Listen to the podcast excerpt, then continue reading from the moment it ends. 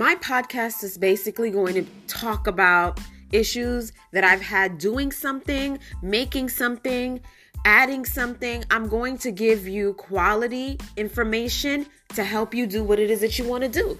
Most of the time, that's just making money, having an additional income, having streams of income, how to build something, where to go to get the things that you need. A lot of the times, people tell you about what they've done, but they don't give you that step by step. Listen, I went to this store, I went to this place because they're afraid of whatever it is that they're afraid of. Well, I'm not.